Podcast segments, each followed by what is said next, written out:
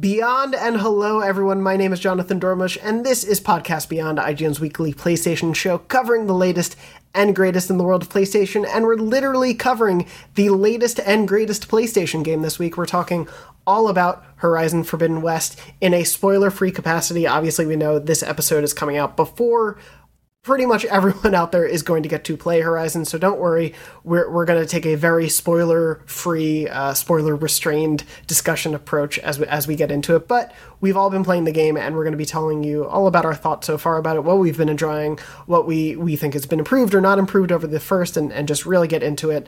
Uh, and before we get into that, though, I'm going to introduce my panel. I'm joined this week by Mark Medina. Mark, despite the Nora they call me very excited. Horizon is a very good game. Let's talk about it. How it. long have you been holding on to that one? Uh, I'd say somewhere around two to three minutes. Fair enough. I thought of it right before we went live. Perfect. I made a joke that I was going to say something else, but I was like, oh, wait, this is better. I liked it. We're also joined this week by Jada Griffin. Hello, hello. I do not have anything as witty as that, Mark. So curse you. Um, and I can't wait to talk about the robot dinosaurs that we're gonna that are in the game. Whoa! oh, we are no. going to talk about the machines. Yes. Yes, the machines. machines. I mean, let's be real. Let's be real. What is what is a thunderjaw? A thunderjaw is basically it's a it's a almost like a T Rex kind of. That one, that one person who said Jada is awesome. He's, gonna, gone. he's It's gonna gone. come back. He's, That's he's gone. taking his He's comment with it, yeah. back. It's gone. Re- I rescind. Never the mind. Uh, no, yeah, we are going to be talking about uh, Horizon Forbidden West. We, we've all been playing it and gotten uh, to certain degrees of finishing or not finishing the game as we're talking about it, but we've all been playing quite a bit of it. Uh, we were going to have Simon Cardy on. Unfortunately, he couldn't make it because uh, the English countryside lacks internet, apparently. He's, he's Mm-hmm. living out there and it's just, it stopped working. Uh, he couldn't join us, but uh, as you're hearing this, as you're watching this, his review is up. Please go check it out. He gave it a nine. He called it amazing. He wrote a really, really excellent review. There's a really great video review as well, uh, where he got into all of his his thoughts about the game. And I think you know we're probably not going to deviate too much from those thoughts. I think it's safe to say, on the whole, this panel has been really loving Horizon, and we'll, we'll get into why. But please go check out his review. It's it's really, really great. And uh, also for those interested, Mark, you're going to have a graphics comparison up as well. Yeah, it should be live right now. We compared. Uh, I compared PS4, PS4 Pro, and then the the PS5 version has two graphics options. So if you're curious how it runs on all of those, go check it out. Nice. Uh, and I, I'd say, yeah, as a uh, boilerplate sort of example, I've been playing on PS5. Jada, I believe you've been playing on PS5, correct? Correct. And then, Mark, you've tried it across all three, but been primarily playing on PS5? Yeah, the the PS4 and PS4 Pro were, were strictly for that video. Gotcha. My time has a hundred, per- almost hundred percent been uh, PS5 in frame rate mode. Gotcha. So yeah, I, I do want to say we probably won't hang too much on the the visual and audio stuff a lot because we obviously know a lot of people out there will be playing on PS4 and PS4 Pro, and we don't want to give you the completely wrong perception of the game, but we will give our examples for those playing on PS5.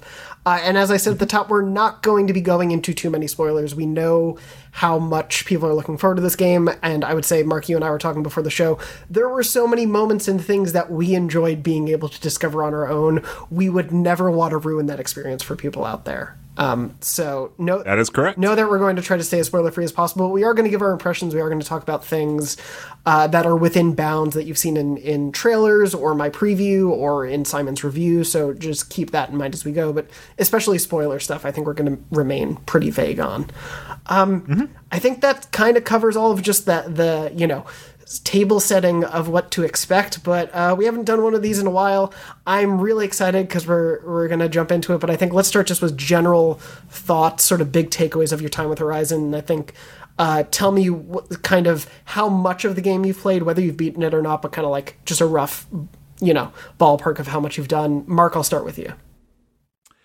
Yeah, so uh, I, I I think I can very easily say that I I love this game. I love Zero Dawn, and I had a feeling I would really really like Forbidden West, and I was completely enamored with it the entire time. the The music is so good. It is incredibly beautiful and it is just so fun and i'm so ex- I, i'm just so excited to be back in this world uh, it, it's a much bigger world than zero dawn was the, the people who liked zero dawn you're really going to like forbidden west i can tell you that right now um, as far as completion goes i have beat the game and i would say i'm around i don't know 15 maybe 15 hours after i that's probably even more uh, it's probably more like 10 uh, as far as work goes, it becomes this thing where I've beaten the game to help with a few work things, and now I've just been working.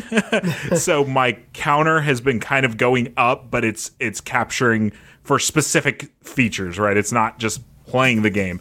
So it took me around 35 hours to beat the game, and I would assume that there is a a good amount left. Probably probably that much more uh, to be able to do everything. There's uh, game's huge. Yeah, I think Simon said he, with a bit of side quest, not not the you know totality of it by any means. Uh, in his review, said it took him about 32 hours to get through the campaign with some side mm-hmm. quest stuff, but having a ton more to do and see.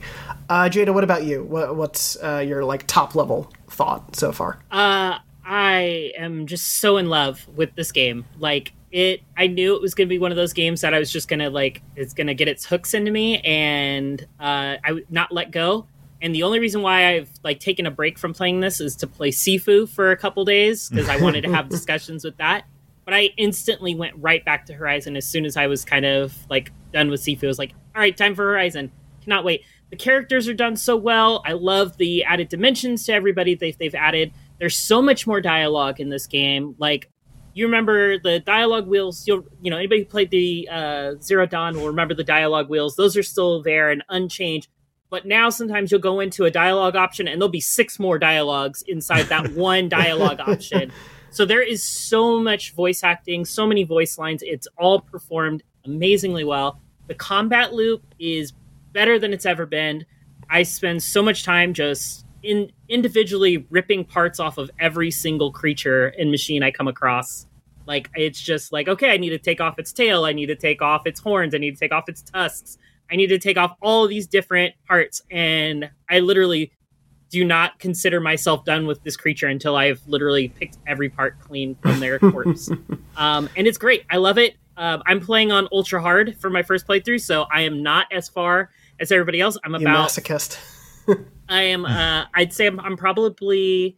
I've got probably about half the map uh, covered with all the side quests up to that half the map point done, and I'm about 30 hours in. I'd say with my game clock. I have left it on a little bit um, when I was just like kind of gathering capture like Mark does for other stuff.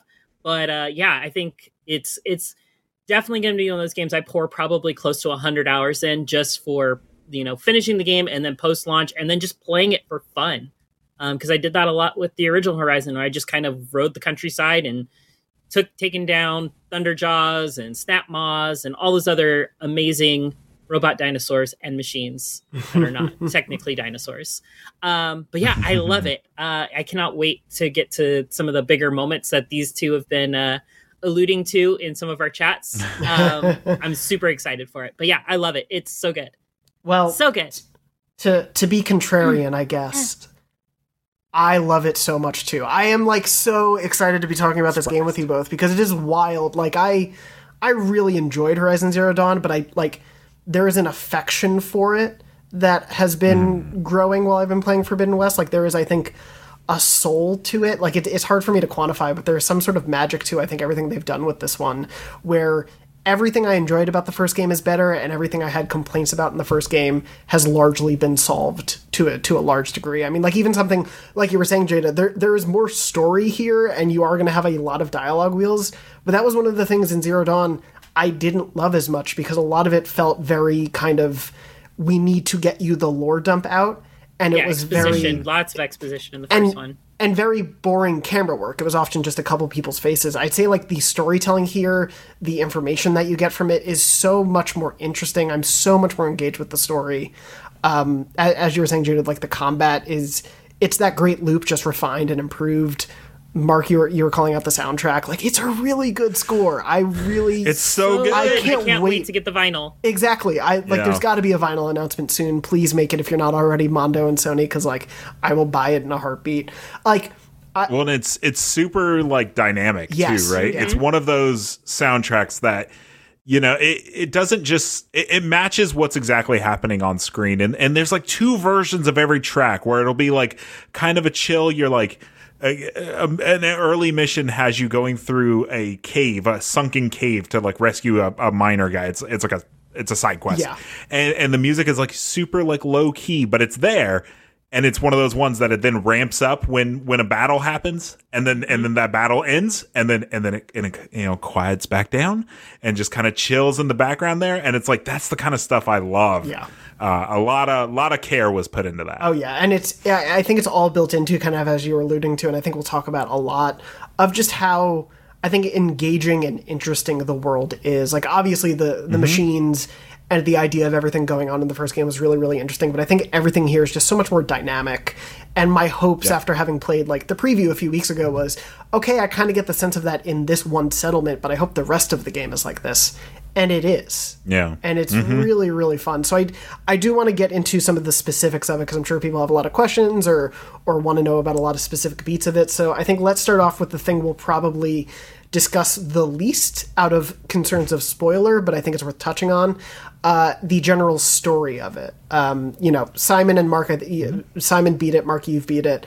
Um, I, obviously, there's a lot of stuff on the sides. What what has been sort of your overall excitement of it, especially as someone coming from Horizon Zero Dawn who re- who really enjoyed that game? uh, real quick, just to talk about the music one more No, time.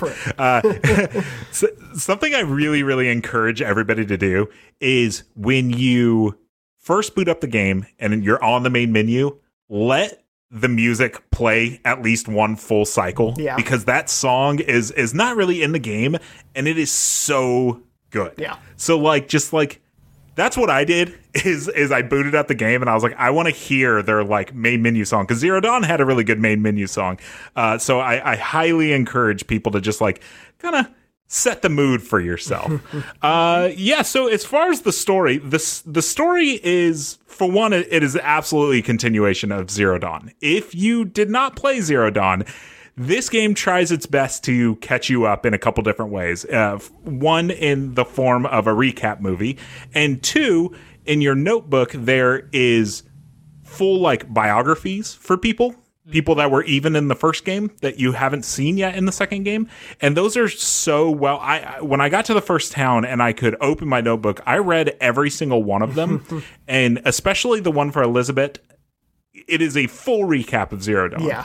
so if you're a little worried on like what zero dawn was like the you know the event itself it, it's all there to catch you up so that's great. Yeah. um the biggest problem i had with zero dawn's story not the story itself but the way it was told is a lot of it was told in like audio logs and notebooks and stuff that you find throughout the world. You had to just kind of piece it all together. I remember very specifically at the end of zero dawn it's- almost frustrating that you're trying to get through uh, you're trying to get through i think it was like elisabet's office or whatever and uh, spoilers for horizon zero dawn and uh, it's to this point where you you listen to an audio log and you have to just stand there and wait for it to go because you've already gotten to the next one so you have to wait for that one to end. Then you scan the next one and you have to wait. And that's like really when you learn what zero dawn is. So it's it is not skippable. It's required reading.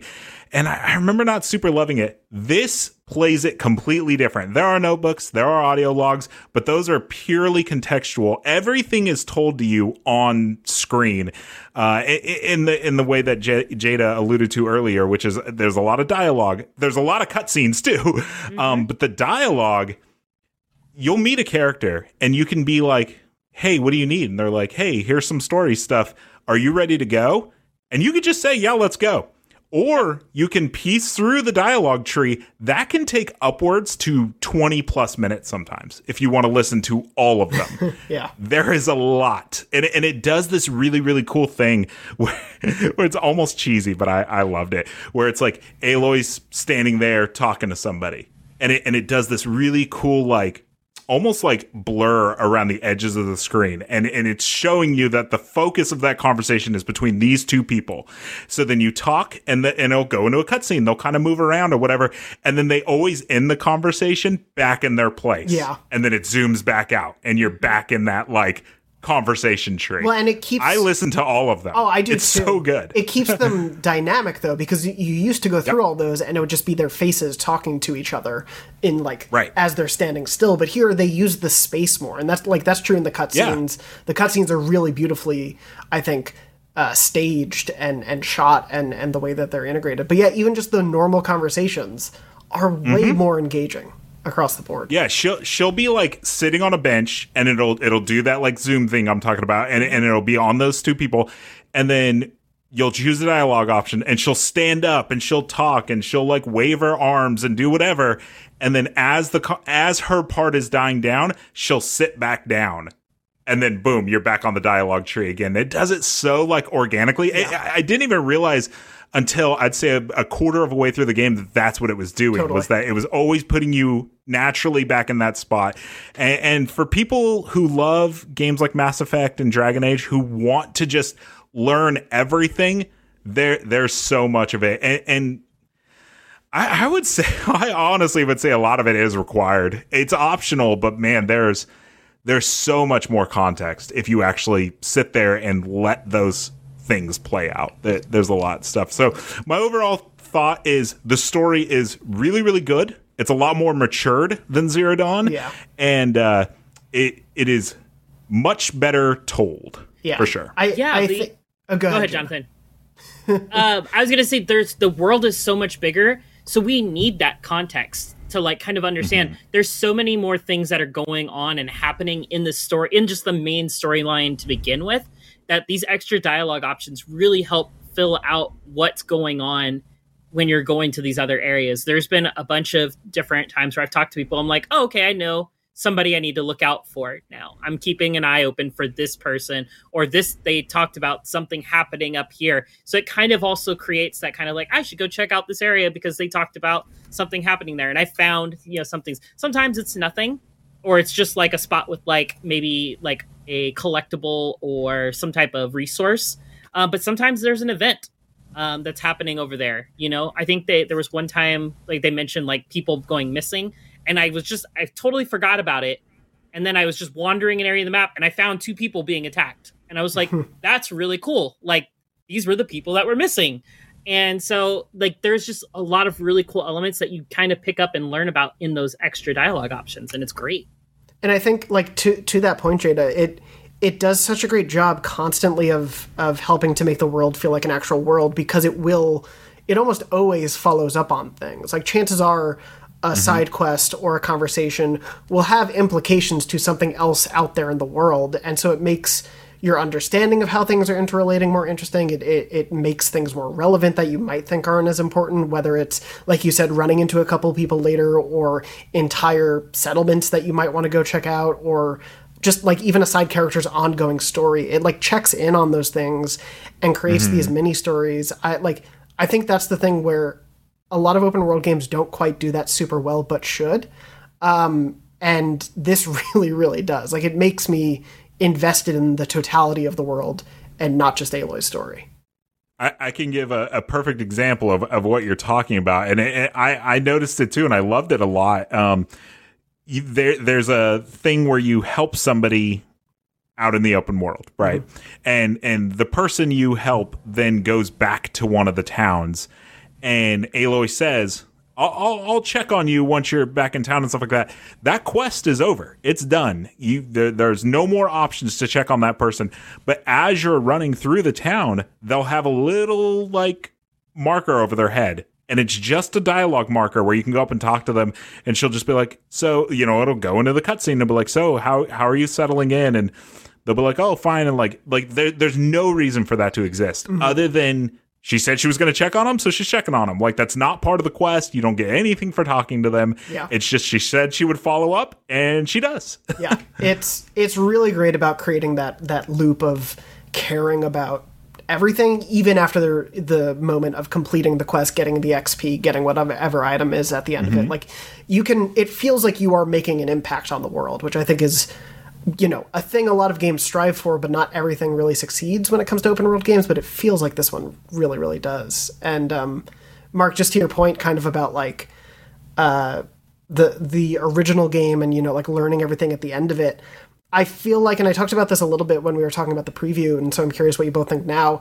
but i do think part of the the problem with zero dawn and i get why it was this way but it was because it kept so much important information out of the players and aloy's view until the very end of the game like specifically and mm-hmm. concretely now that you have all that info it just wants to tell you the story about these things. Like there are mysteries and there are secrets of things, but you know, th- you have a better understanding of this world, and so it's more just about mm-hmm. filling it with interesting characters and stories, and that like that's what I feel like is really happening here. But it, Yeah. is that how it feels for you guys?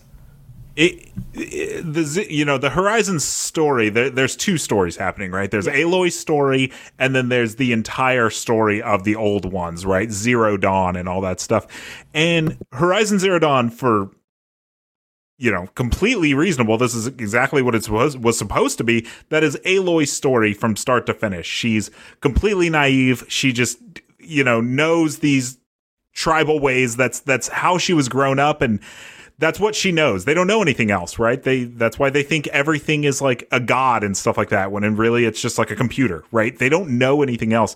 This game Aloy is so much more smarter about that kind of stuff. Someone will say, "Oh, you heard a god speak," and she'll kind of cut them off and she'll be like, "It's not a god. It's it's it's computer." Like she knows so much more of this. So not that this isn't focused on Aloy. Totally. Absolutely focused on Aloy. Mm-hmm. But this game is really, really focused on telling the bigger story. If you have a lot of questions about what happened, you know, that led up to the apocalypse, what went wrong during the apocalypse, and really what's happened since, Aloy was very naive. She was very kind of like it was kind of just like her. She was almost aimless. Like she had a destination in mind, but she didn't really know why she was 100% on this journey and, and what the stakes were in her in this journey of her discovering her origins and stuff like that. Now that she knows all this stuff, she has drive. She has a mission. She knows which why she's going where she's going for very specific reasons and why she, why she needs to do this um, and how big how much bigger the stakes are than they were in the first game um, and i love that it's you know it's a great way of the developers really showing how they've upped the the ante and the stakes from the from zero dawn to forbidden west and you know i am just i'm super ecstatic with only seeing probably a third of the storyline and i just can't wait to see more well, and in terms of upping the ante, I do feel like it also, uh, like both Mark to your point, I I enjoyed a lot of the table setting it did for the world in Zero Dawn, but like I give such. I, I care so much more. I'm like trying to not curse. I care so much more deeply about the mythology and the lore and everything in this game. Like just something about the way it's written and the way it's told.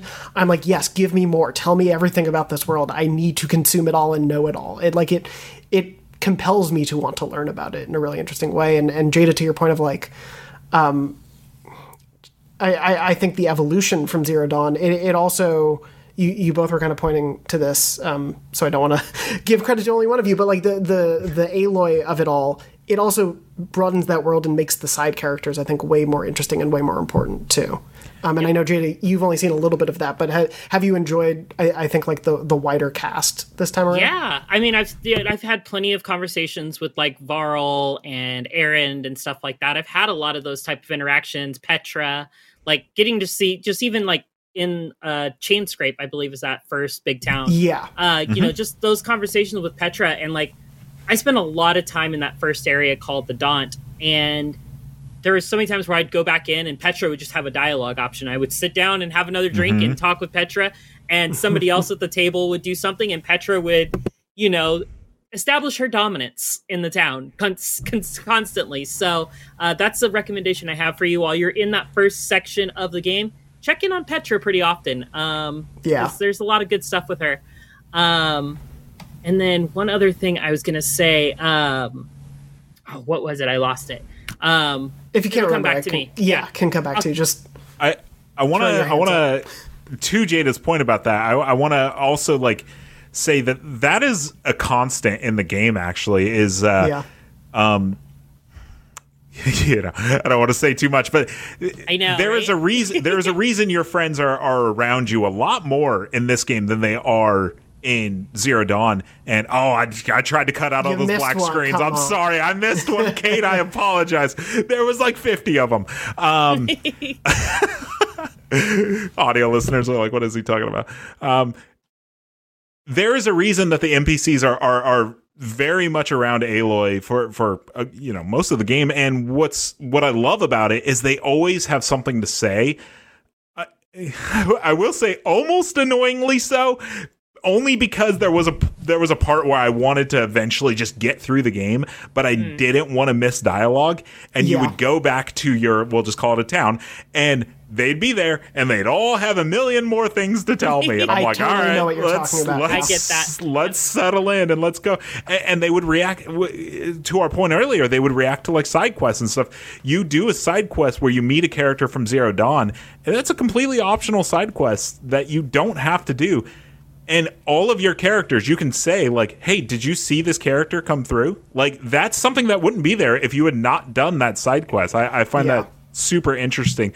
But I, I I- can't stress enough how how much I love Aloy herself just in Yes, this game. yeah. She is so funny and Yeah.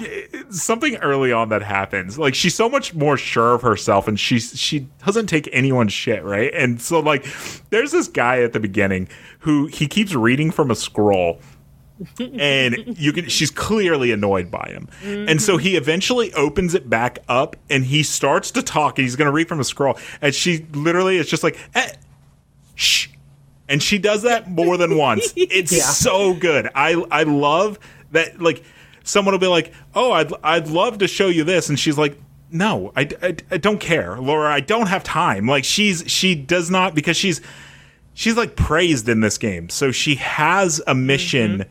that she is on, and she really doesn't let anyone get in her way or try to stop her at all. Uh, so she is just a joy to watch in, in all of the cutscenes, the way she interacts with people. It's, it's I- really good.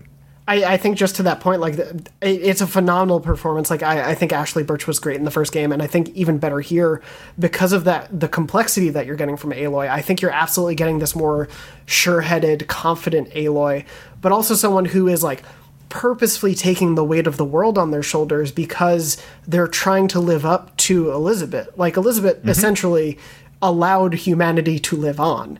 Her her mom, her her you know former self Right. is essentially the reason any of this can even happen and that's a big thing to live up to and i mm-hmm. think they they sell that but they also sell like the side of her that is lighter that is funnier the reason people do find her charming like all these things about her i think are so well encapsulated in this story i yeah like to your point we're talking about the the wider story but this is still an aloy focused game and aloy mm-hmm. is phenomenal at the heart of it Yeah, and you know, I'll add one last thing to that, but like she's just dynamic. She is just a very dynamic character where it kind she changes up based on the situation and what it calls for her and what she knows needs to be done. So like, you know, you guys are saying like, you know, she like shuts everybody down and stuff like and she does do that. But there's a lot of times she's like, okay, I guess I should probably help these people out and stuff Totally. like that. And that happens and she's so she's very amenable to to to help out on these other side things if you want to. I mean, you could honestly, there's sometimes where it's like, nah, I'm good, and you could just leave if you don't want to do the side quests.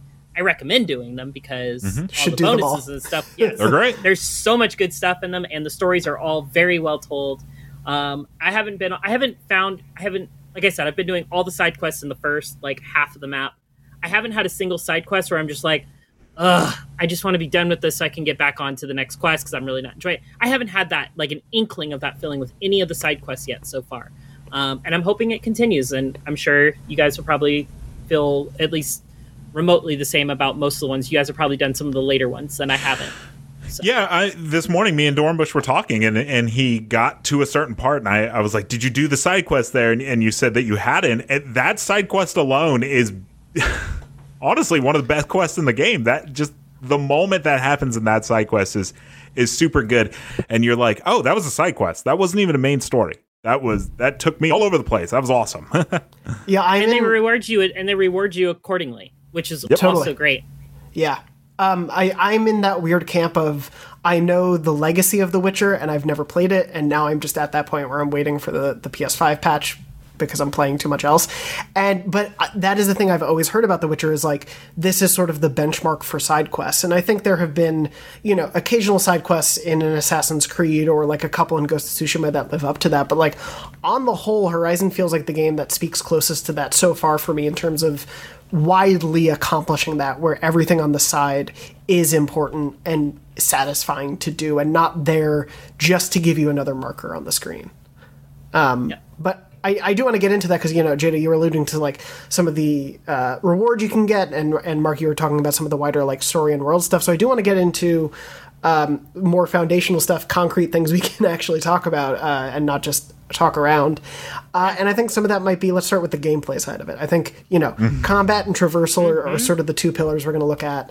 Um, and and Jada, you were you were saying this a little bit earlier, I think, but like it, it takes what you loved about the first game and I think amps it up. It's like if you if you love those machine fights, those are still here in all the, their glory. I think the suite of new machines that you fight are really cool and really interesting. But but yeah, Jada, since you've been playing on ultra hard, and since you also you know you you've told us uh, off show like you are trying to collect as much of these machine parts as possible. You were mentioning a little bit earlier. How how have you enjoyed the combat? Like what what about the sort of new additions, new weapons, new new enemies? What's really been grabbing you about it? Yeah, so I mean, tearing parts off of creatures, I feel like has never been easier. Um, but it's still they're, but not easy to the point of where like, oh, I just hit it once and it falls off. It's more of like you have so many tools at your disposal to start removing these part, tearing these parts off of these machines that it just feels like okay, I can really play this how I want. Um, I've been primarily still just using a straight hunter bow with the regular arrows um, because I spec'd into the machine master tree, which like improves your like length of how you can like how long you can keep monst- uh, machines overridden, gives you bonus damage while you're riding machines, stuff like that. But there's a the Valor Surge, the special abilities you can charge up called Part Breaker, and when you get to level three on that, when you've like maxed out that skill, you end up being able to like chain stun an enemy to the to the ground. Like I was fighting a uh, Thunderjaw earlier today, and I weakened all the parts a little bit, and then I activated my Valor Surge, knocked off one of his uh like cannons, which stunned him to the ground at level three automatically. And then I went around knocking out parts const just over and over again, and it kept resetting the stun gauge. So I just like literally the Thunderjaw was just crippled to his legs on his side for the entire combat and i just like picked him apart piece by piece until i was like okay i'm done and then i just shot him through the heart to finish him off um but yeah so it's just like little things like that and being able to play how you want the all the new armor sets are amazing they look gorgeous i've got this Mhm. really cool like one with like a metal mask i look kind of like the um the velociraptor ones the uh what are those called the claw um, Claw Striders. claw striders yeah Yeah. uh, I've got it's based. I, I believe it's kind of based on that one, and it's just so cool looking. Um, and uh, but you can slot these. There's so many more coils to customize. Like you can boost your concentration, so you can stay in slow mo mode while you're aiming longer. You can boost your melee damage. Melee is amazing. We can talk more on that later. Uh, but there's like there's bonuses to knockdown, bonuses to tear, bonus like all the stuff you remember from the old ones. But there's so much more depth and you can just constantly like upgrade past the skill cap in the skill menu with your gear sets. Like Yeah. I am I have like a stealth build on one of my outfits and it literally says in the menu like nearly invisible. Like without any other stealth action or ability being in, you know, the the high the tall grass, I'm just still basically invisible the whole time I'm walking around the map. So I don't get caught off guard by the machines. I get to do the uh, go on the offensive first, and it's just great. I love everything about the combat. The loop is just so satisfying, so much fun. Um, punishing on the hardest difficulty. There's sometimes I'm fighting a Thunderjaw and I'll miss time a dodge, and it's like a one shot. And I'm like level 28, so that's a lot of HP. it's almost like 500 HP, I think. And he's just like one shot, and it's just like, oh, I was behind, I was behind cover, but I guess that works. Um, but it, it's so much fun. I love it. I love the combat so much. Yeah, I mean to your point, like the I think the interplay of everything, it's like a a hard thing to be like, whoa, look at this in, in a snapshot or something, but like to your point of having a stealth build or whatnot, it's like the skill trees being so varied and so large this time around, and the interplay of your weapon and outfit upgrades is like something I, don't think we can undersell. Like it is, I, I think you put put it perfectly how much that can make a big big impact to the way you play. Uh, yeah, it's so it's funny that so I'm gonna negative is not the right word, but I, am going to say two things I really, really like and two things that I, I don't love so much. uh, uh, and it's funny because the B roll is kind of shown it there for a second. So, uh, for one, is is the melee combat is improved, and I love it so much.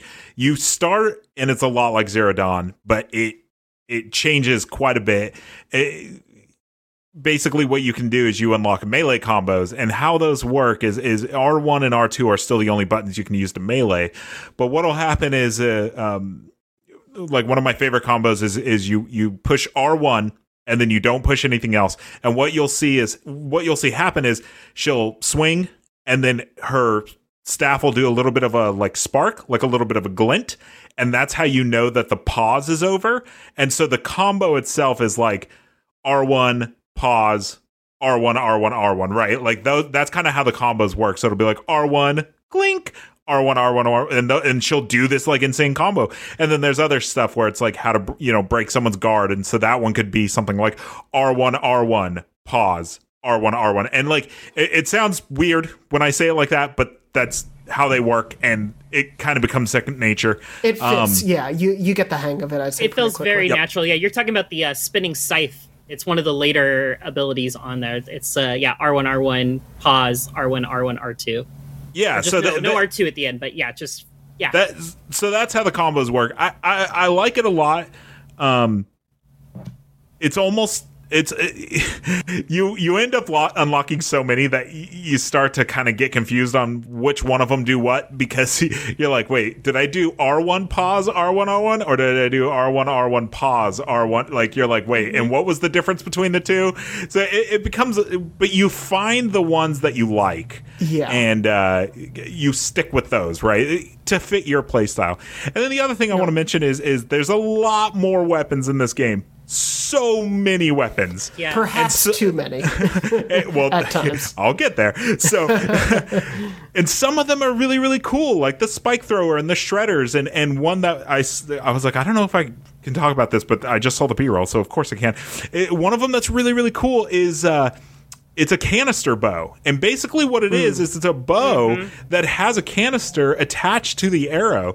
And so it'll be like a poison canister or a shock canister and you shoot the enemy and it attaches that canister to them that you can then shoot that canister and cause a chain reaction.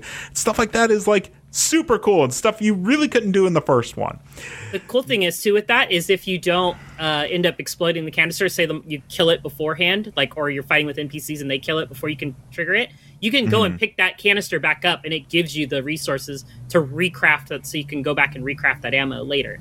Nice. So like, yeah. it's well, it's cool. it's like the same with like traps. Like now, there's vertical yep. traps to be able to take down flying enemies, and th- there's a lot of stuff. All right, now on to my my my couple of uh, slight things. Is is something Jonathan said. There are almost too many weapons in this game, which I know is going to be blasphemous for some people. It's a big open world RPG. That's true. But when you scan an enemy and this enemy is weak to fire, but then he has shock canisters. You're like, all right, I got to pull out those bows, right? The music stops, completely halts everything because now you got to pull out those bows.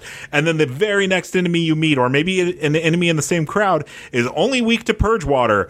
And then you're like, oh, but you know, I don't have that bow out because I didn't know he was there because I didn't scan every single person because I got ambushed. There's a lot of weapons almost too many. Almost too many. Um it, it can be really overwhelming. I think that's totally a fair criticism of it. It like yes. it does let you ultimately get the chance to make those builds kind of like jada was saying. Like you can really mm-hmm. fine tune it to your playstyle. But i would say especially early on there are a lot of times where I'm like, do I have the right weapons? Did I put the right weaves on, the right coils? Like, am I doing Right. things wrong? Because there are so many options. Whereas the the more limited scope of the first game's arsenal, you kind of only had so many ways you could go, and so ultimately you you could figure that out. So I, like it, it takes a lot more, I think, trial and error this time around. But Well, you and know, in the having those first options game, can be good. But yeah, Yeah, in the first game you could only put weaves. In this game, you also can upgrade. And Yeah. upgrading a bow could change what it does. It could you know, Add maybe it's got extra ammo hunter type. arrows. Now it has poison arrows, or now it has terror arrows. So then it becomes this confusing thing where you pull out a bow that it's the only bow you have that does, um, you know, the purple damage, whatever it's called. Um, Plasma. Right, but turns out it's not upgraded at all. It doesn't have any weaves on it because you got that bow along with 30 other bows in your it, it, it becomes a lot. But I, I'm sure people will really, really like it. Uh, the only other thing I'm gonna say is is and this isn't to counter what Jada said. She found a Valor Surge she really, really liked. I feel like the Valor Surges in the game are mostly underwhelming. There's uh, 12 of them because there should be two each tree. I think that's right. I think I found one that I I care about. Like most Really? of them, yeah. And, and I, I I this isn't just to say that I'm right, but there's there's there's people in our Slack channel that uh, I, I had a conversation with a couple of them where they were like, "What are the point of these Valor surges?" And I was like, "Dude, I don't know." I I ended up getting the shock one, which was shown in the first state of play trailer because it's the only Valor surge that I've cared to use. The first two I got made it where it's like I don't know. It was supposed to make my bow stronger. It did not seem like it was doing anything. And it became Now- a point where I just stopped using them altogether until I got you- the shock one. And the shock one's great. But you can only use it once and then it's gone. And so it's still something that I kind of just like forget about a lot of the times because I'm I'm like it's this big AoE shock thing, so I have to find the perfect moment to use it. And and you know, I just never think about it. So, So- it's again a personal opinion. I, I no totally totally i are- totally I, I feel like that's kind of especially their level one forms a lot of the valor surges are very minimal additions to your combat repertoire it Mhm. but really where they become um, very valuable is when you get some to level three like i use like i said i use the machine master one at level three i also use the stealth stalker one which literally gives you an invisibility cloak so I Mhm. go through an entire anytime I see a bandit camp, I swap to that Valor Surge and I just walk through and just assassinate every single person in that camp without any type of alarms going off or anything. So like Does it- and it, Does it last that long? it once you get it to level 3, it refills Hmm. on assassination kills. Oh wow. Ooh, okay. So yeah, so there's a lot of really good Valor Surges, uh, depending on how you upgrade them and such. It, like the big thing is, is it's not very clear about upgrading them. Like to first unlock them, you have to unlock the three skills that are around it, and it goes and it's like cool, it's unlocked. It doesn't ever tell you like, hey, go onto the skill, and then it'll show you you can upgrade it to the next level to Yeah. increase its ability. So like, I feel like there could have been a little bit more visibility for that because I feel like that's a lot of people missed that. I did for the longest. I had upgrade like I f- almost maxed out my hunter tree, almost maxed out my melee tree, almost maxed out my healing tree, and then I was like, okay, let me look at these. Oh, it's like that's how I upgrade the skill. I have to go and it's like now I'm like I got to go do a bunch of side quests so I can get the skill points Mhm. to upgrade these skill these valor surges. Um, but yeah, I feel like it's very much a they're going to work really well with if you do valor surge builds because there's a lot of co- uh, coils and stuff you can do to build up your valor so it refills Okay. a lot faster. But yeah, I've I've forgotten to use them. If I'm being honest, it's No. not a. I, I totally like you you talking Yeah. about them right now, and also what you were saying in, in our Slack earlier about the the specific part one that you've been using and really liking. I can I'm already thinking about like because I I'm gonna spend most of our weekend playing this game because I can't stop playing it, but I'm going to try to use those a bit more because yeah, I, I would say they are one of the things that is there, but I don't use, and it, it hasn't felt like I've had a problem without them yet. But I could see how they they could make things more fun or dynamic if I was using them in the right way. Uh, so one thing I will say about like the bows and the different ammo types is as you get to the higher different tiers, blue, green, green, blue, purple, there's more available in each of those. So like I imagine as you get later and you're getting the different like special gear, you have more options available. So like, and you have more slots now on the wheel, which is nice. So like, Yes, you have I yeah. think 6 Mhm. slots on your wheel, and then each weapon can have up to three ammo types. So like, if you've you know you you set it up right, you potentially could have eighteen different uh like options for your ammo types. But at the same time, you know, figuring out like, hey, purge water on a rope caster probably isn't what I need. I probably would rather have shock. And so like finding the right weapons for that can be a little cumbersome and I can see that. The only thing I think I've had like kind of issues with is when I go to craft in the middle of combat because potions are way more valuable to use now than they were in the first Mhm. game Yeah. and um, because they give you more bang for your buck because you'll you'll burn through the metal, medicinal herbs so quick um, if you're just tapping up on the d-pad um, is the with the potions um, when you go to craft i don't know if it's something with my game or what but anytime i hold down to craft i'm on the potion i it's like small potion icon to craft but it instantly once i go in it takes me one to the left which is rocks. And so i'm like holding X, it's like you can't you can't craft rocks. You can't craft rocks. I'm like gosh darn it. Uh, Why not? and so i don't know why i can't craft rocks guys. Yeah, you just Um, break a rock into smaller rocks. That's how it right? works. exactly. Yeah. um so that that's one thing that kind of bugs me and there's so many options when you have like once you as you expand that pouch to have so many things like when you're cycling through it it takes a really long time and you can't cancel once you activate like using a potion i can't tell you how many times where i was like i need to set a trap and i start drinking a potion and i'm like oh i can't even i can't even dodge roll to cancel it so i wish there was a way to cancel that um, Gotcha. that's, Oh, it's like, it's like Dark Souls when you try to eat, drink an empty flask and the game like completely punishes you because they like, huh? Uh, uh, Yeah. And you're like, dude, God, There's 12 kill me. enemies. And Yeah. he's just Exactly. like, oh, this must be empty. yeah, ex- exactly. But you can't. It won't give you. At least there's no animation like that when you're out of potions. It's just when you're like trying to set a trap, um, and you're but you end up drinking a potion at full health, and you're just like, okay, well that was that was cool. I mean, they For do sure. overheal, which is nice, but it's Yeah. still I'd like I'd much rather have this when I get into combat than they give you a lot more like options to do from when you're in the midst of combat, like with the down D-pad and you know like recharging your battery. But it, there are only so many buttons on a controller, and when you're in, Yep. in the midst of those things, it's easy to kind of like lose track of that stuff. I totally get what you're saying. I do wish I don't know if it's something I've missed, but I don't think it is. Uh, you were mentioning the the weapon loadout. It would be nice if you could save certain loadout combinations. And be able to switch like your weapon. oh, that would be off. so. That's something I never thought about. That would be. That would be legit. just in terms of like you know like to Jada's point of doing a, a stealth build, I'd love to be able to be Yeah. like, okay, I want this outfit with these weaves, these weapons with these coils or whatever, and these upgrades, and then just be able to do a swap, like a total kind of like profile swap almost. But I don't know if that's even humanly possible to build into this game.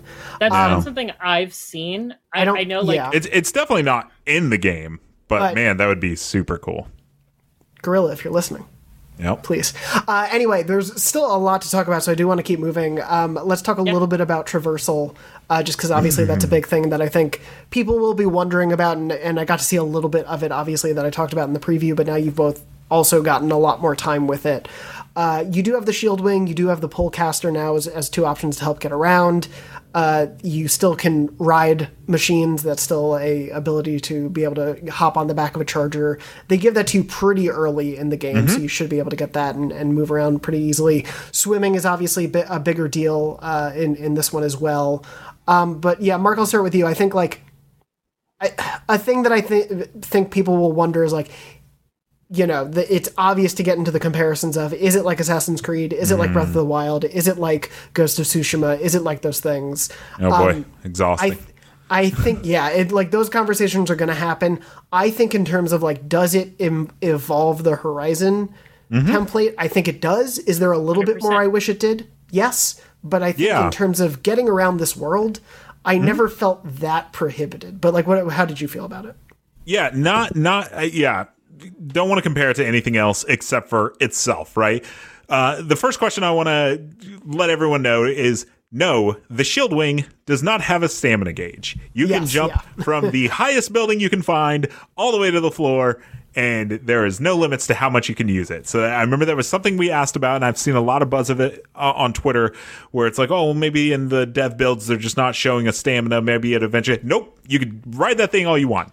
Uh, climbing is exactly what we've what you've seen, right? It's c- climbing is is specific, right? It's where it's supposed to be, in my opinion, right? Like I, I have a, a, clip that I had shared on our Slack very early on where I kind of dove off the side of a mountain because something blew up and I just could not get up that mountain because that mountain just wasn't climbable. That's just how it is, right? The game is still somewhat limited, I guess you could say, on where you can climb. But there it would be weird to want to climb everywhere, I guess. That's where the Assassin's Creed comparison comes from. There's a lot of climbing you can do in those games that leads to nothing. In this game, if you can climb somewhere, it's because you're supposed to be able to go up there. Like you're gonna you're gonna discover very early on in the Daunt, there are single towers where you can get a item. And those signal towers need to be climbed up to. So that part of the mountain is fully climb upable, right? And then there's still a lot of those handholds you'll see in Zero Dawn. But uh, you know, if you're watching the video version, that mountain to the left, can you climb that? Probably not, right? And, and there's there's two ways to know, and I've talked with other members of staff, and I, I guess it's kind of divided. For one, you can you can do your your little pulse on your focus and it'll show where the handholds are. Another option the game gives you if you want to go this way is there's an accessibility option where you can make it where they're always highlighted. So what'll happen is, is you'll run by a mountain and those little yellow like um, wireframe bars that shows you where you can climb are just always going to be highlighted. And I've talked to a few people on staff that are like, yeah, I, I didn't want to sit there and have to pulse my thing. And so now I can just see. I run by a mountain I can climb there. I know that. I don't have to like scan everywhere. I didn't do that because again, at the beginning it was very much this can I can I Assassin's Creed climb everywhere.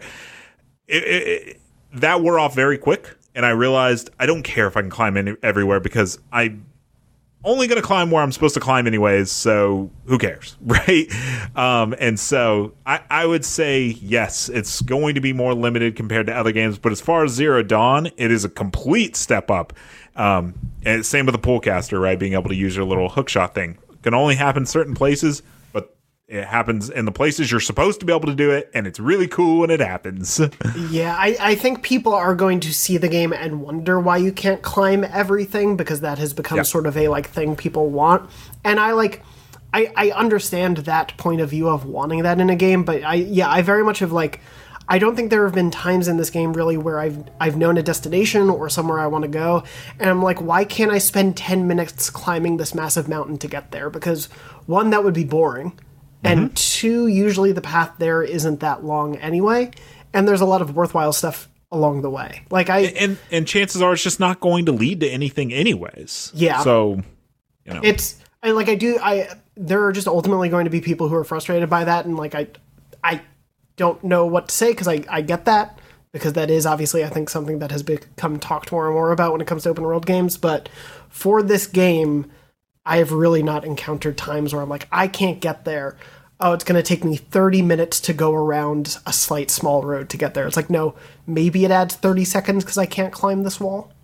Yeah, um, I actually forgot that I cared about that. I guess you could say. Yeah, like when they first showed the daunt, it, I think. Yeah, when they when they first showed it and everything lit up right in the first state of play, and we kind of started having those thoughts and they were like yeah basically anything's climbable and and you know it's kind of auto generated and um it gave you those like assassin's creed vibes.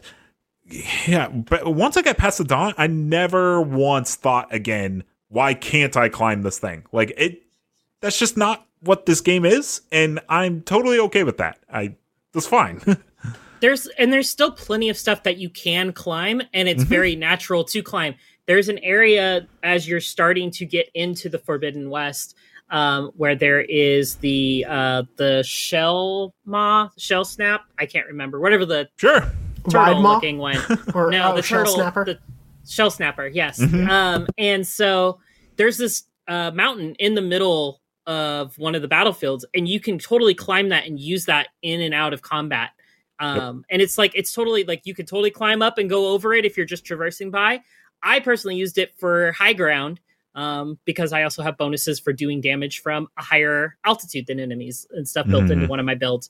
So it's super helpful for that, and it's cover. You know, always take the high ground. That's a you know a tip for those who don't know that tip. Um, I feel like we all should by now.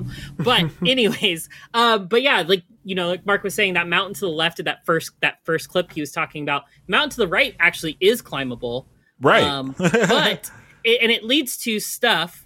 But I like I I was like I remember seeing in our Slack channel people talking about yeah I hit an invisible wall and I was like I haven't seen any invisible walls. That's where they were probably talking about it because there is an invisible wall if you go far enough high enough, well, high enough, far enough up, and then far enough to the right, it does hit an invisible wall. But it's not like a like, oh, there's a bunch of stuff over there, invisible wall. Like, no, this is like obviously an unplayable space. Like, this is not somewhere that you need to go. There's nothing like the map is unfogged over there. You can Every, see everything like, you just... want to get to and everything you want to get is a, is is attainable. Like it's it's yeah, not exactly. Yeah, yeah. There's nothing that like there's no reason for you to climb that area. I did it just because I wanted to see if there yeah. potentially was stuff over there. But like Mark said, once I left that the daunt, like there really hasn't been a need to want to climb everything. There's just like the stuff that I need to climb, I know it's climbable and I climb it. And I don't even have to worry about like most of the time I don't even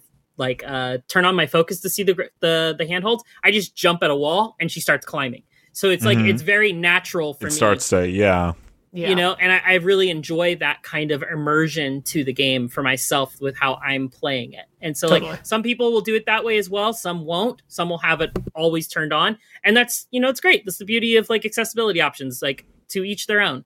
Um, so, uh, one thing I will, my favorite thing about the uh, traversal and uh, is the I've been shield wunging everywhere I can go. Um, yes. yeah. Um, I I I just I was in the Sounds desert. so wrong. it does sound, sound so wrong. I was in the desert and I saw this storm and I was like, oh, that's pretty cool. And I jumped into it and I shield wung just just hovered inside the storm, shield wunging away. If and I may, so great. Shout out to because I missed one of these, but shout out to both Matthew and Aaron after our uh, preview episode on Twitter who tried to help make Shield Wung a thing. You two are fighting the good fight, and yeah. I appreciate it. Um, but yeah, no, I w- totally.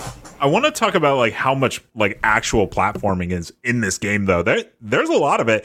There are yeah. these specifically, like they're kind of scattered throughout the side quests and the main quest, but the, there's also um, these old ruins that you go through, and mm-hmm. dare I say, the words um, uh, Zelda Breath of the Wild shrine, but that's kind of how they feel, where it's like these very self-contained puzzle that you kind of have to figure out, and you have to like move a crate around and stuff. And it it does this really like cool, almost kind of Dark Soulsy thing, where once you get halfway through the challenge, she'll like, oh, I can knock this ladder down. So that yep. way, if you if you fall, you you don't have to start over. You can climb back up that ladder. It's almost like a checkpoint. There is a lot of that. So you're going to be like climbing and and kind of jumping around quite a bit because there's a lot of that in the there's one story quests in particular where you're going through this like almost like sewer kind of part and there's there's a ton of that where you can fall in the water and you're like oh i have to start over. But then eventually you're like oh there's a thing i can pull with my pull caster. And you're like what did that do? And you're like oh it created a shortcut. That way if i fall again i can climb back on that. Awesome. Like yeah, and I, I, I really like that. So if you do want to climb and and platform and stuff like that that's here for sure. yeah there's there's definitely a lot of that. second ladder Oh, I missed too. the second ladder and I fell and I was like, ah. And I saw I it. In, I saw it from the water. I saw it from the water. I was like, oh, cool. There it is. Yeah, there it is. No, I love those. yeah, the it, it's. I think they're very understanding of the fact that this is not a game where you can climb everything, but where you need to be able to climb things. They're mm-hmm. very forgiving and giving you checkpoints essentially to be able to get back to where you need to if if you mess up. Yeah. Um, we speaking of those, you know, searchable areas where we are uh, pretty long in, and I, I don't want to miss out on talking about these, but there are a lot of different things to do out in this world. Um, this is a game mm-hmm. that it you know does have a big map and a lot of markers on it to go to. I don't think it ever gets too uh, daunting in terms of chasing after those because I think so many of them are really interesting and varied. We've talked about some of them on the show before. I think there's some that we don't want to spoil for people, but there are sure. th- things like those yeah. those ruins you can search for th- mm-hmm. to get certain collectibles. Uh, there are, there's machine strike at, at pretty much every big settlement that you can play and, and collect parts for. Hunting grounds are back. Um, there's there's a lot of variety to it, and I'm curious how you have all been enjoying or you know distracted by for lack of a better term those things from the main path because for me it is that push and pull of i really love the main story and i've loved what i've been ex- exploring of it but i also want to go do everything because so far everything i've done has been fun and and mark at least for you i'll start with you i know there's a particular one you've been enjoying Yeah, so I really like. Uh, I, I I think this is what you're talking about. I like the bandit camps. Yeah. just because I really like. I really like the human contact eh, or the the human contact, the human combat in this game. Eh, uh, so, uh, Which you know, is- being able to melee and being able to like you know kind of it's very much improved. And so I, I really really like the bandit camps. Um I, I did not play almost any machine strike. I did the tutorial thing and i was like nah this is nah, that's, that's I can't fine. stop, man. maybe i'll go back to it.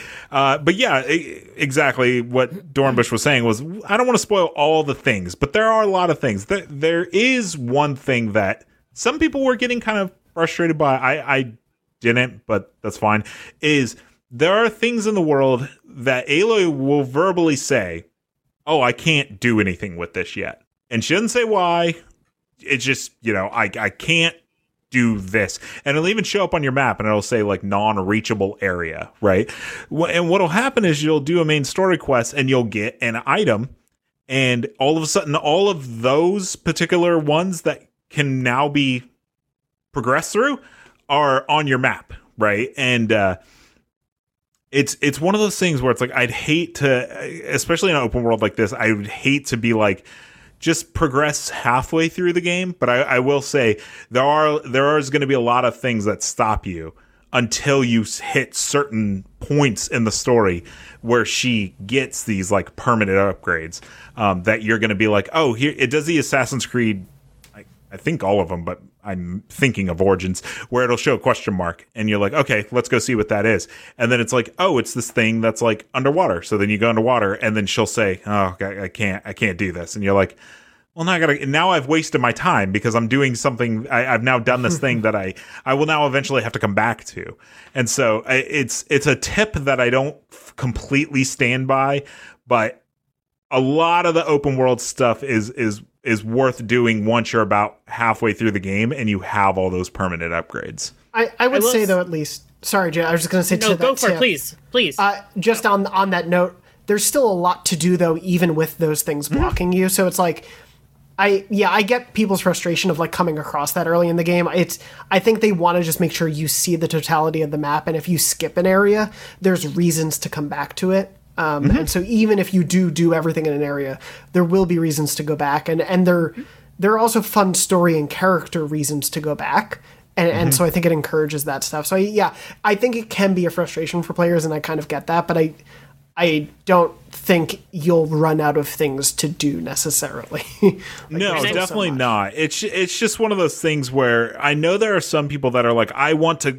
I am not going to move on until I clear Totally. everything. Very specifically, the Daunt. Right, the Daunt is this like five or six hour area that is is it's not separate from the rest of the game, but it is the starting area. And I, I don't know anybody that didn't hundred percent it before you know you leave. Right, uh, but there are things in that area that are are like you cannot do this, and Yeah. so then you become this it becomes this weird like i want to do everything and it's like well you you can't yet. There's still a lot though. Yeah, but sorry, Jada, go go ahead. yeah no all i was gonna say is like even these um specifically like you were talking about like one of these underwater areas. Um, a lot of times in those areas the developers are really nice about putting things that are still within reach that are like kind of minor rewards. Like hey you found this cave.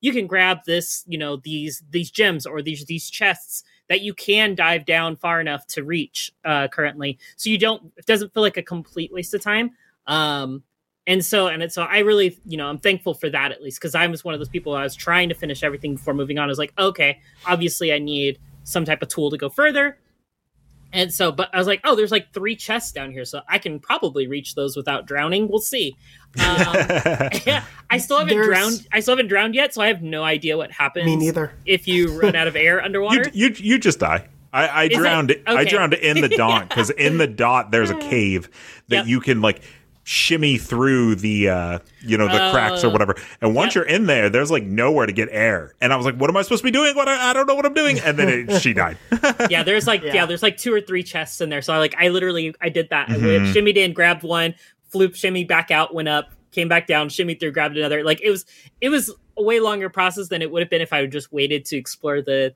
that area with the tool. Well, I did. I didn't know that. Um, you you have a, a bar that's going down. I didn't Yeah. know that when you like you sprint underwater with the Yep. you know the fast swimming, It or you push faster. circle and It she'll does? do the.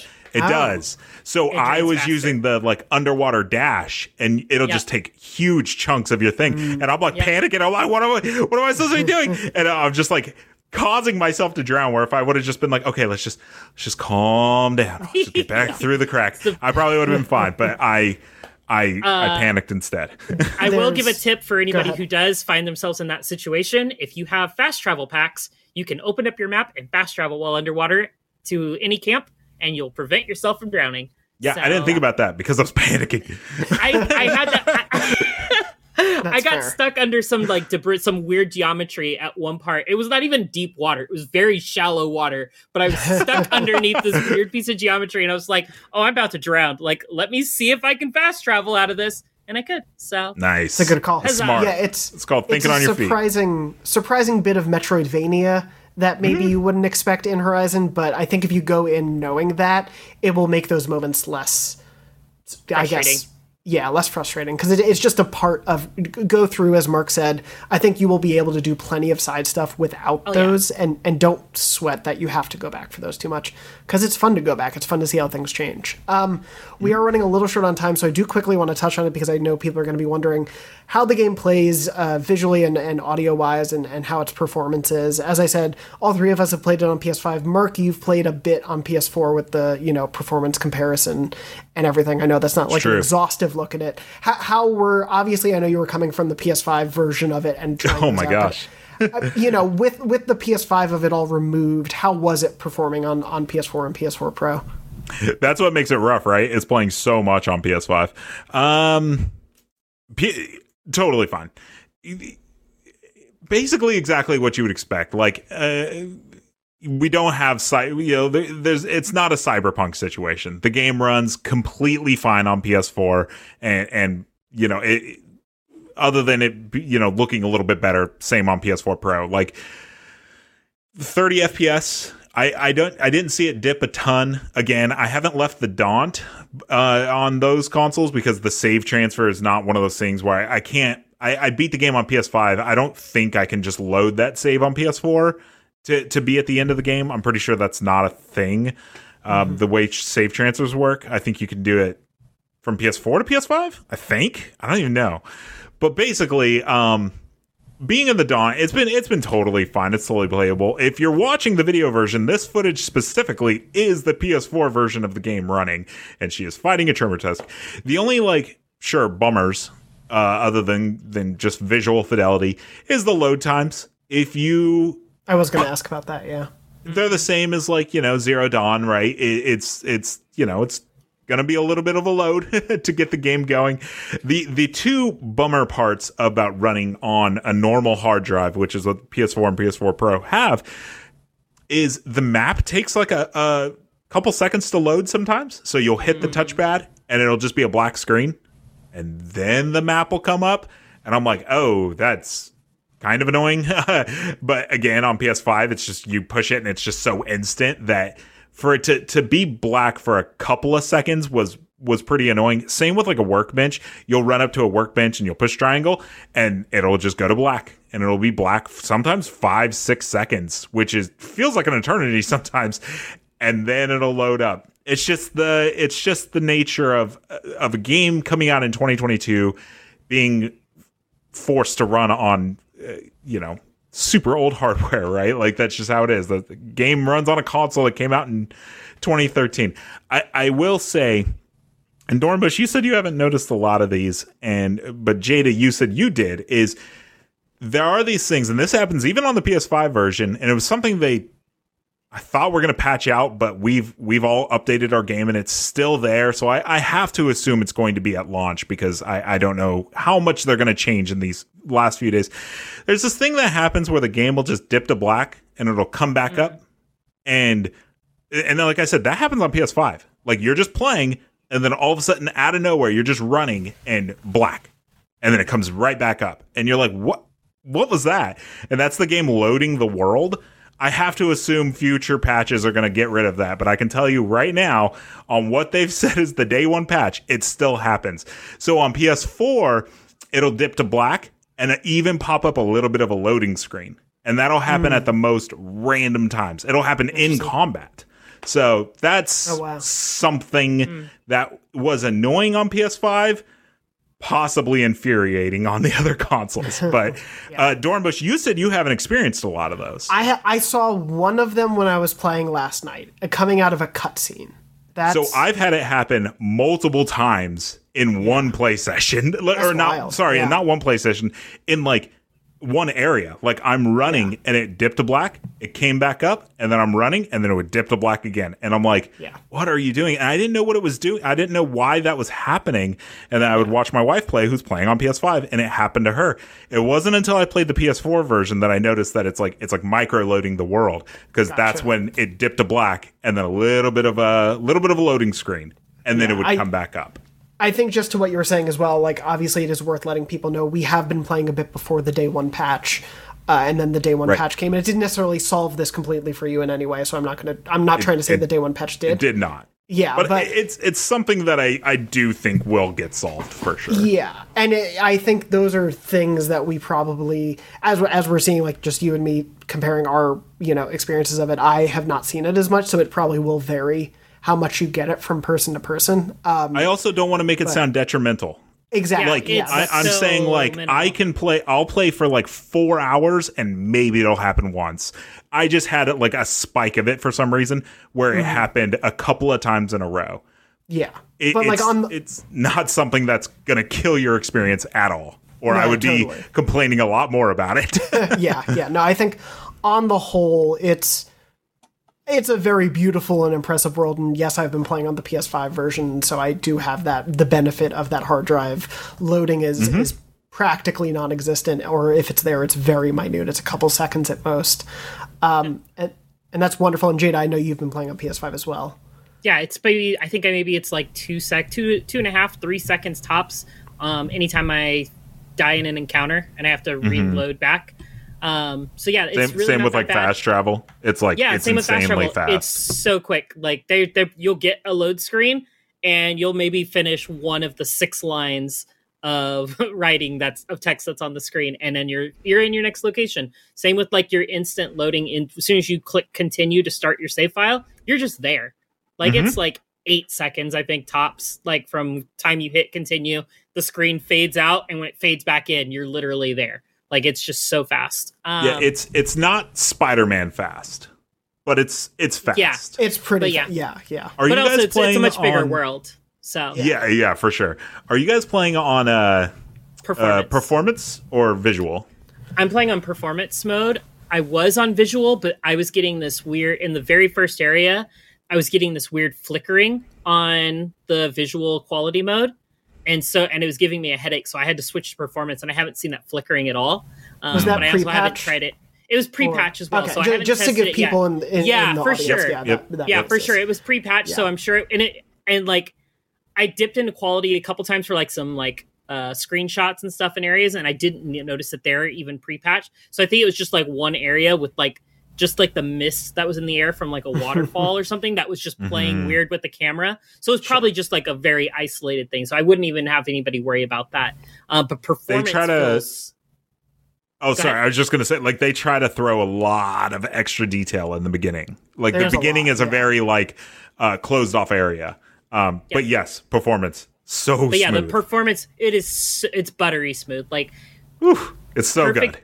Perfect dodge like perfect dodge rolling and hitting those uh those those windows of uh, Mhm. immunity on your dodge rolls. Like i can't tell you how many times where i was like oh i'm about to get hit by this like electrical attack or this blast and i just dodge roll at the perfect time. And the impact still like hits you but there's like you're you don't you don't um it doesn't affect you at all. No damage. It doesn't mess up your stride. You just keep going with your roll. It's like it's really well done with just like if once you get that perfect dodge down Yeah, i I've- mean, it's an action game. So, like, to Yeah. me, like, man, the the the the feeling is way more important than the looks. But, but at the same time, I, I got to be honest. I don't. I think performance mode looks better. Like only because I my eyes see 60 FPS so much better than 30 that Yeah. like sure maybe there's more detail on that wall, but like the smoothness of performance mode, I I feel like the game looks better in performance mode.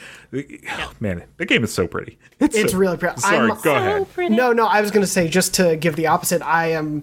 I have primarily played on the uh, quality mode, um, just because that's usually how I like to play, uh, especially Sony first party games. Just on my my first go through, just to see the world and the detail. And it is, I, I think like sw- I've switched. Pro- it's probably been like eighty quality, twenty percent uh, performance, and that performance mode like for combat is tremendous. Like I yeah, Yeah. you both are totally right. It is so so fun to play that way. I will say like I don't think it looks bad in any way in that mode too. I think you're totally right, but I, there is something to I think the the way everything pops in the in the quality mm-hmm. mode. Like I think the mm-hmm. the effects feel like they're really jazzed up. It does feel like you get to see a little bit more of the, of the shimmering of the of the water effects of the the plant movement. Like mm-hmm. things look a little bit more complex and unique in, in how everything's moving in the world around you. That was kind of like what I was looking at. But when you're in the midst of combat, you're not really paying attention to all that, so it doesn't matter. Right. And and so I do think like if you have the option to switch between both,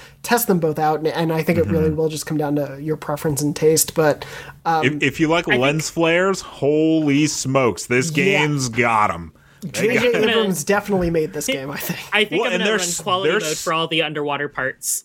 Yeah. because the underwater is gorgeous. So Yeah. quality. They're so good at having you like run around the mountain too. Like they'll change the time of day, um, and and they'll they'll they have this really good way of having you like run around a mountain, and it's like beam, there's your eyes, balls. Yeah. The game also does this thing, uh, and it did it in Zero Dawn as well, where it'll lock the time of day so, so, sometimes, um, where it'll like when you're in the Daunt, there's no time of day running. It's just always daytime.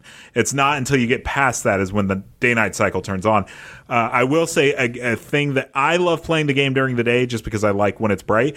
This game lets you change your time of day versus Zero Dawn, where if you don't want to play at night, too bad. Yep. Like it was nighttime. In this game, you can go to a shelter and you just change the time of day. It's awesome. You she sits on a yeah. she sits on a stump for 18 hours.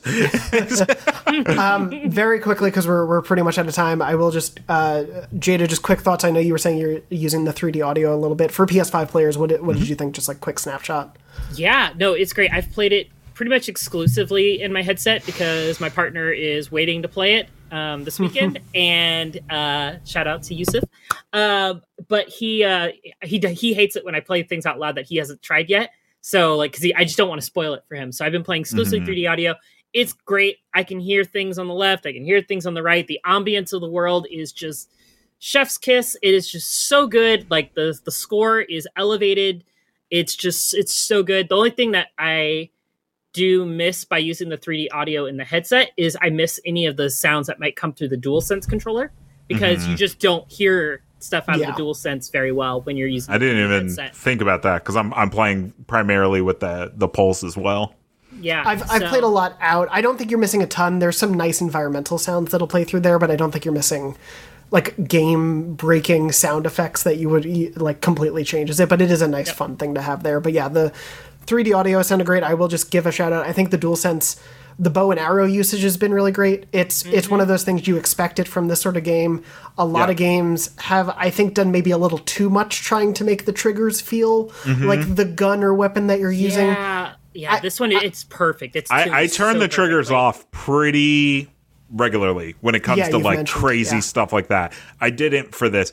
Yeah, for the for the DualSense is exactly what you would expect. You pry a door open and it's like you're like pulling the right trigger, you shoot your bow, there's some resistance. It's there's no surprises. It's awesome. Yeah, it, it, it does do- some cool stuff of emulating like the growls or the, the roars Mm-hmm. of enemies, and you can feel the difference based on the size of the enemy or the sound that it's making, uh, depending on the scene or the or the machine. I think that stuff works really well. But yeah, it's I don't think any of it has been like groundbreakingly different, but it's been really good implementation of that stuff. But I think even playing without. Ma- like as we've said, just to sort of wrap up, the core of what you were doing in this game is so fun. It's so great. Mm-hmm. Like this is, I'm so happy we got to have this discussion, and also all loved it in this way because there is just so much to love, and I'm so excited for people to get to experience it. Jonathan, Yeah. can we can we nerd out for like 90 seconds on Machine Strike real quick? Yeah, yeah, Mark. I guess just shut I'll, your camera I'm- off. I'll see yeah, you guys. just just by Mark, by Mark. I love please make it multiplayer. Let Yes. Jada and I fight in Machine Strike. Yes, we want to engage in machine to machine combat or contact, as Mark likes to make with other humans in the game. wow.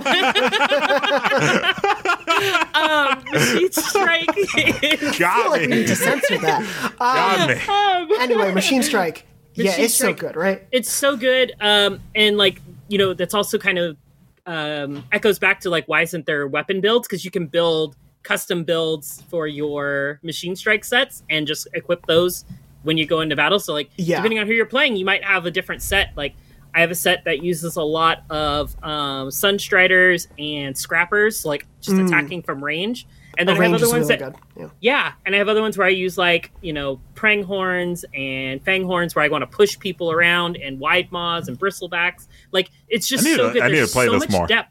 There's so much depth to it, um, and I feel like I've probably played against four or five NPCs, and they're not like the smartest NPCs. Like I wish The there was like a ones. more.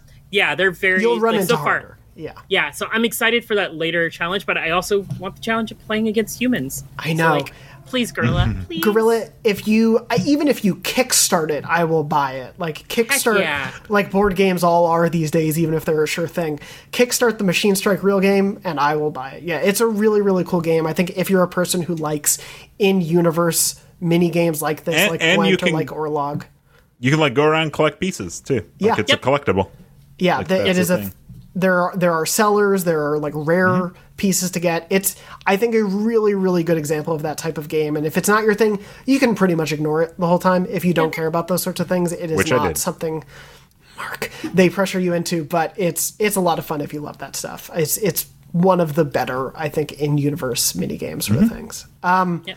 But on that note, I think that's going to wrap us up. I, you know, obviously we're going to be talking a lot more about Horizon probably in the coming weeks and months and years. I think it's safe to say this is my favorite game of the year so far. I know the year is just starting, but like, I, it's going to be hard for this one to be not in my top games of the year list. Like, this is a really Yeah. spectacular game. Um, I, I I would say like just as closing thoughts, like we we've been going for what an hour uh, and a half or something like that. I, I feel like we still have several much. things we could probably talk about. We didn't talk about how stashes are different and that stashes exist. Like there's all these little things that people are going to experience, and, and uh, I, I could probably talk for another hour about how much I I love this game. I like it a lot, and I, I will be bold enough to say that it is. It is my favorite PS5 game. Like, if Yeah, I were to do a top 10, this would be on the top. Like, it Well, is gonna we're gonna update our list. So that I'll just choose. Um, yeah, no, I, I, I think it's fantastic. And if you have, i- i- if, if you, if you love Horizon, there's no way you're, if you love Zero Dawn, there's no way you're not going to love this game. Like it, it would be shocking. it- I would I would be completely surprised. It, it is a very good game, and I I cannot wait to see people's photos, and I Oh, can't yeah. wait to see what people are gonna.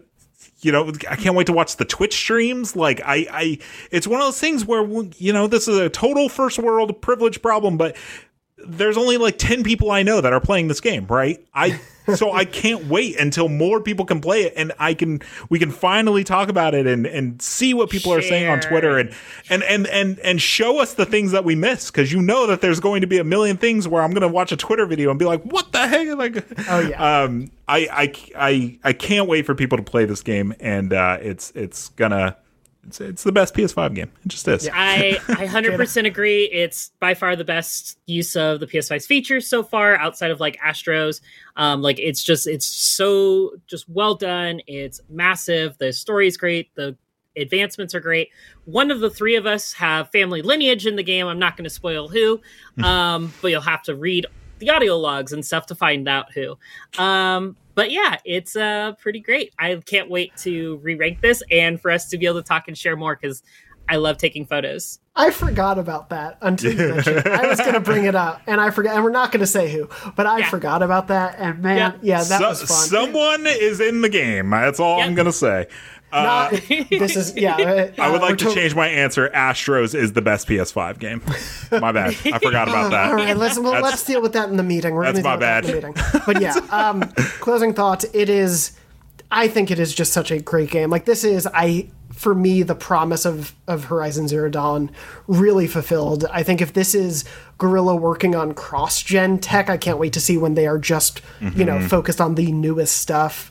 I think this shows such an evolution in game design for them, in mechanics, in storytelling. Like this is a really special game. I I really really loved it, and I hope everyone out there who gets to play it does as well. You know, we're going to be talking about it. I can't wait to hear everyone's thoughts in the coming weeks. Please tweet at us. Please let us know what you're thinking of it as, as you get to play it. Again, reminder: it's out February 18th. If you're looking forward to it, you probably already know that, but um, you know. Let us know what you're thinking about it once you start to play right into Beyond at IGN.com and give us your thoughts on it. We'd love to read some of your thoughts on the show. Um, tweet at us. I'm at JM Dornbush. Mark is at Mark underscore Medina. Jada is at Jada underscore Rena. Let us know what you're thinking when you get to playing it. Um, we're going to talk about it more in depth in the weeks to come. More, more to say, but I hope you enjoyed this sort of first. I'd say pretty spoiler free. I think we kept it spoiler free. I think We did a it. great job. Yeah, Yeah, I think we did it. too. Uh, but I, I hope you enjoyed this episode of Beyond. Uh, we're normally live every Wednesday at beyond.ign.com, youtube.com slash IGN Games, and your favorite podcast services around the world. If you're enjoying the show, don't forget to like and subscribe and, and hit those stars and all the buttons and things. And I, you know, the, the, what the kids say these days. But anyway, uh, thank you so much to Mark and Jada. Thank you for joining me for this episode. Thank you to Kate, uh, our producer, for making this episode happen. And thank you to everyone out there for listening and watching. We hope you're safe. We hope you're well. We hope you have an excellent journey into the Forbid- Forbidden West. I'm so excited. I just want to go play the game. Anyway, Beyond. Beyond. Beyond. IGN Fan Fest, a massive event celebrating the biggest names in games and entertainment. And it's all powered by you, the fans. Join us for exclusive new looks and deep dives on the most exciting things you can't wait for this year. I got goosebumps. Brand new gameplay, sneak peeks, stars, and your biggest questions answered. IGN Fan Fest kicks off on February 19th at 11 a.m. Pacific, so don't miss a second of it.